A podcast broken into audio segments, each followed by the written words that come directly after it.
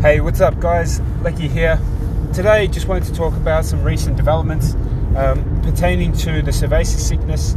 Uh, we are in a Victorian roadmap, which means that over a period of time, once we get a percentage of people uh, receiving the medicine, then they can start to open up. Now, today, the time recording is the very first day of October 2021, and the first thing I'd like to talk about is schools and the kids. So, at the minute, kids at a certain age, the youngies and the oldies.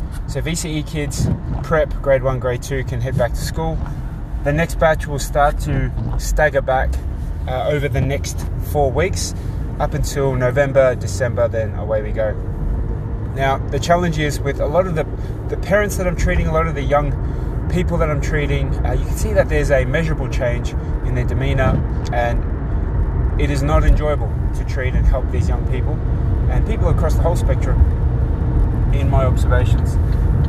Now, if that's the school situation and teachers, we're also mindful of the wider community and the restrictions that I speak to in these next couple of episodes. But, you know, I really question a lot of the thought out processes in returning back to quote unquote normal. And if we can use other countries as case studies, how they went about it. And again, we're just in this snapshot of time. We're assembling the plane as we go, completely understand that.